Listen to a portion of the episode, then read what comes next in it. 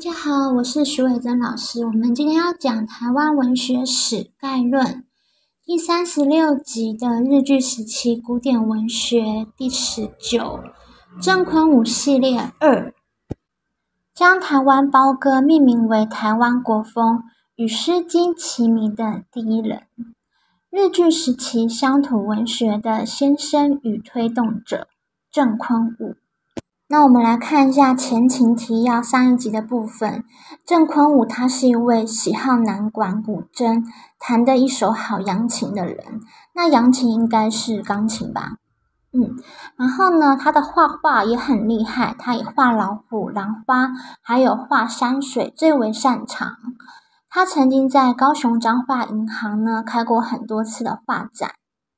那他本身呢，因为他从十几岁的时候就开始去学校研读学习了，所以他精通声律与汉诗。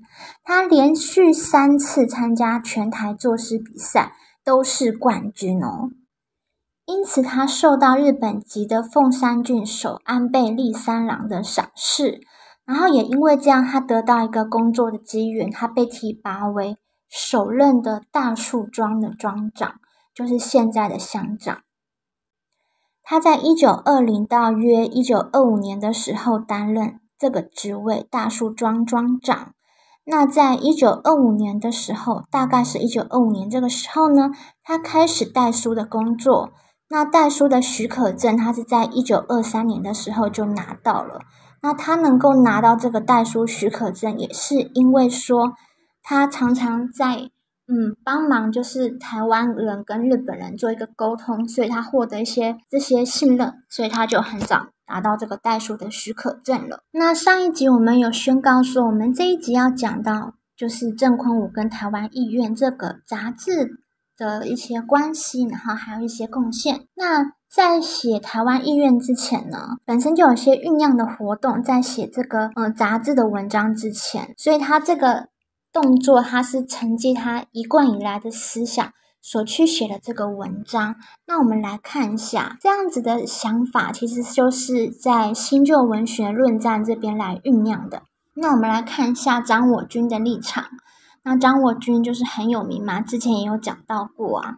那张我军是挑起这个台湾本土新旧文学论战一个很重要的人呐。他在一九二四年呢。还有一九二五年呢，他都在台湾《民报》就是刊登一些文章，像是致台湾青年的一封信。糟糕的台湾文学界，请合力拆下这座。百草丛中的破旧殿堂等等，这些文章都是在批评旧文学、汉语文学的文章。那他这些文章的理念主要是什么？就是说他建设白话文的文学，改造台湾的语言。那他是有他的理由的，他的理由是什么呢？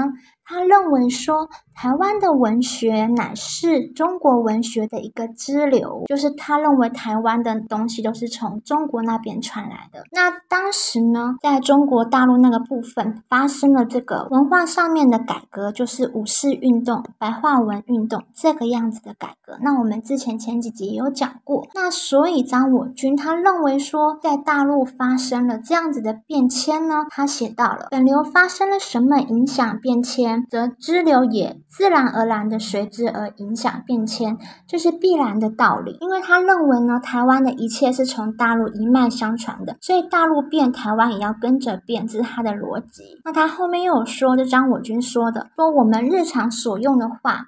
那在这里，日常所用的话就不是我们现在的国语，而是台语。他说呢，台语或是客家话这样子的话嘛，就是乡土语言这样子的话。然后呢，他说这些话十分差不多九分没有相当的文字，那是因为我们的话是土话，是没有文字的下级话。他就把这个乡土语言呢，就是贬低到下级话这样子的一一个水准在这边。那他说，因为没有文字，所以它是一个大多数。占了不合理的话，所以没有文学的价值已是无可疑的了。就是他的层层推论，他的立论的结果，认为说这个乡土文学、乡土语言哪是一个没有价值的语言，所以他认为要推动这个新文学。那他后面说啊，所以我们的新文学运动带着改造台湾言语的使命，我们要把我们的土话。改成合乎文字的合理的语言。他认为说，就是像我们这个闽南话、客家话、原住民话等等这些话，都是不合理的语言。为什么？因为没有文字可以去表达他们。那他说。我们欲依傍中国的国语来改造台湾的土语，换句话说，我们欲把台湾人的话统一于中国语。再换句话说，是用我们现在所用的话改成中国语合制的。那他说的中国语其实就是北京话、官话，就是中国的官员的官话，也就是类似现在的国语。但是因为我们现在讲的国语，像是每个地方讲的华语是不太一样的。我们台湾讲的华语。跟大陆讲的华语，跟新加坡、马来西亚讲的华语都不一样，因为都会受到地域的影响。所以呢，这个张我军他是认为说，我们现在所讲的话都要改成像是当时大陆那边的北京话、官腔那样子的国语，才是正统的，才是有文字的话。所以必须要做出文学的改革，就是白话文学的改革，也就是新文学。张我军代表新文学这个部分。那郑昆武他这个人非常。特别的是，他不但是代表旧文学的部分，因为他从十几岁他就会做汉语古诗，而且可以做得很好。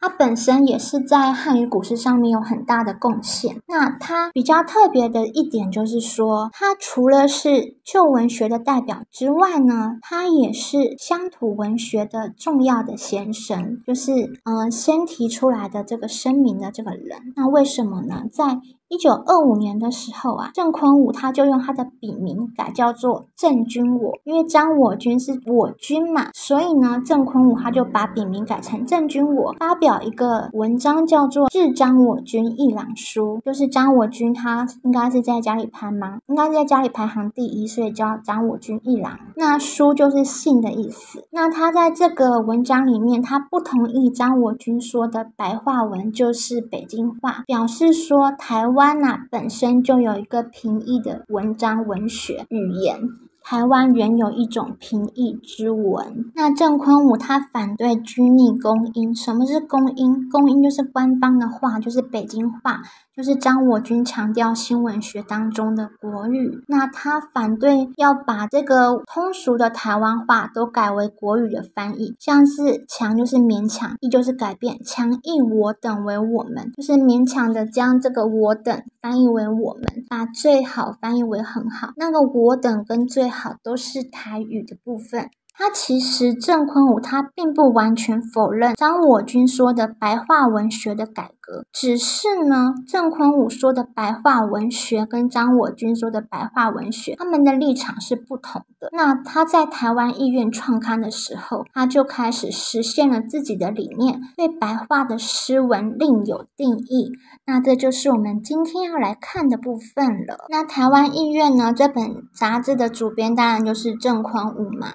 那它的发行的期间呢，是在一九二七年四月十五日到一九三零年的二月一日。它的内容是月刊，有两卷三十期。那性质呢是全汉文写作，社长是萧坤全，发行人兼印刷人是萧启石。那这个台湾艺院的主旨呢，是透过汉医与艺术等等的主题，立意于振兴汉学。因为其实像文学艺术。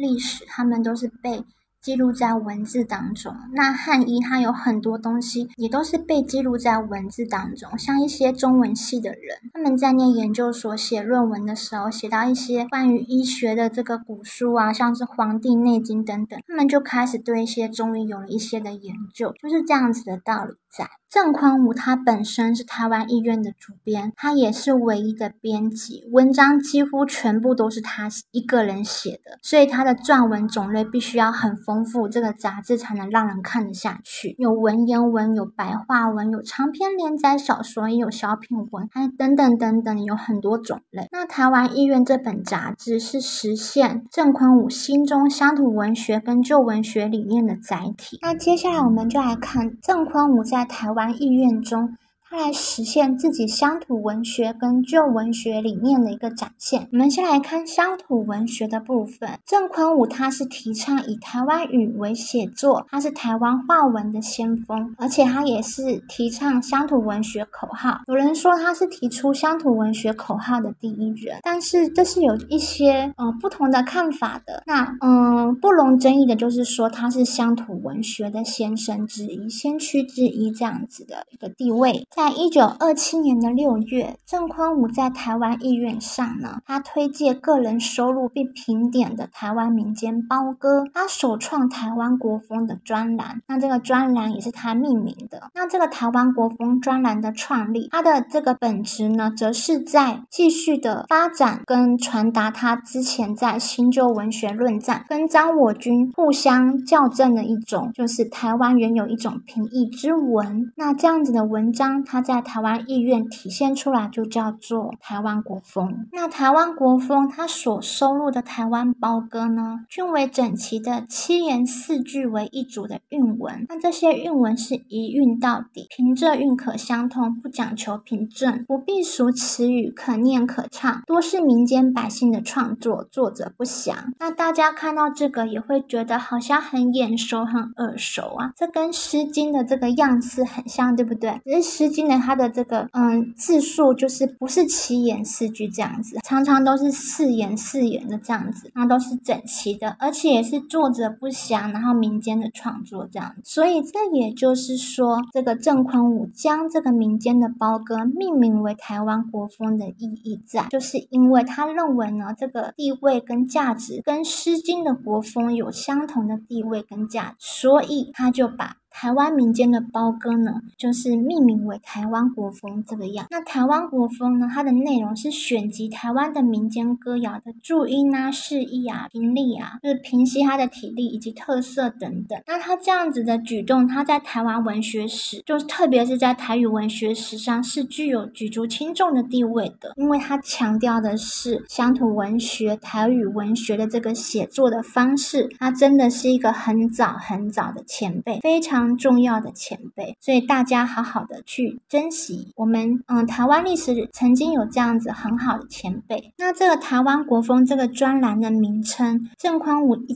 以前他是想用新国风啊、白话诗来命名这个专栏。后来郑坤武他想到，在十几年前的时候，李汉儒先生曾读取台湾包歌为进士的国风，所以他决定用台湾国风来定名。那我们现在也可以就是想想，我们之前讲过日据时期的文人连横，他也是就是台湾通史用台湾来命名。在这个日据时代，为什么就是会想要以台湾做这个定名？因为我们当时是被日本统治的话。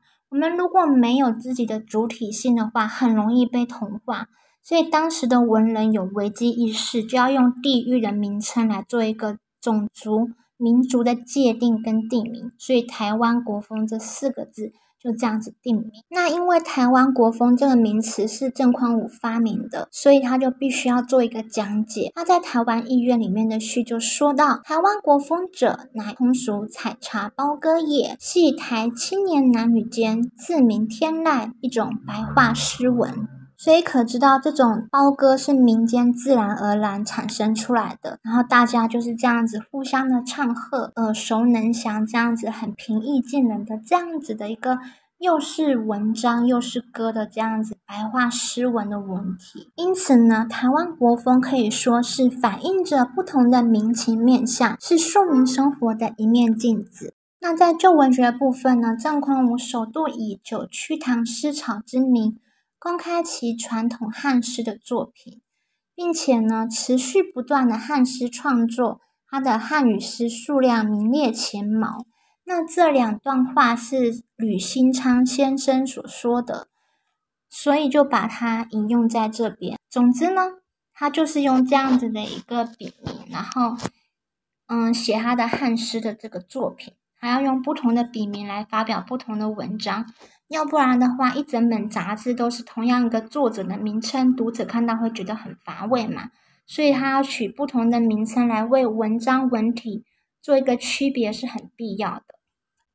那我们来看一下，其实这个台湾医院的核定本现在其实是有在卖的。它原本是高雄陈昆仑先生所珍藏的。那它是原版复印的这样子，然后可以在网络上去买到。然后我们简单看一下评价，高雄地方史家林树光说，郑宽武不仅是乡土文学的首创者，并且呢，他能以身作则，从事创作，允为乡土文学的先驱。所以，我们真的可以认为说，郑宽武是乡土文学提倡的第一个人首创者。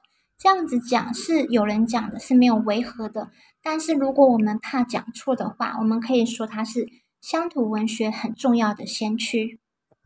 那林树光的另外一则评论就是说，日本政府在统治台湾期间，对有功名的举人秀才无不礼遇有加，极尽笼略之能事。旧文人能够抗拒其宠幸，据写歌功颂德之诗文者，正是就是郑匡武是少见的凤骨嶙峋者，所以他也是台湾旧文学的殿军。所以呢，郑匡武他不但是乡土文学的首创者，乡土文学的先驱，他也是台湾旧文学的一个殿军。我们就可以知道，他在乡土文学跟旧文学上都有非常大的贡献。那我们来看一下节目预告，就是第三十七集的节目预告是郑宽武乡土文学与新旧文学的贡献。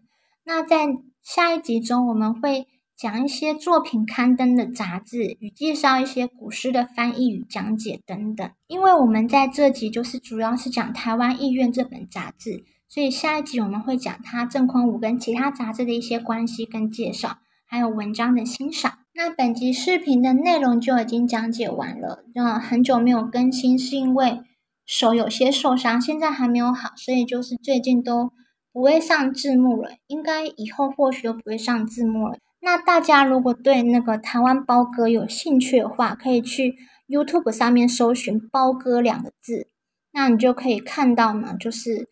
会有一些吟唱的一些部分，那像一些歌仔戏曲里面都是会有一些包歌在的，所以大家有兴趣的话可以自己去研究一下。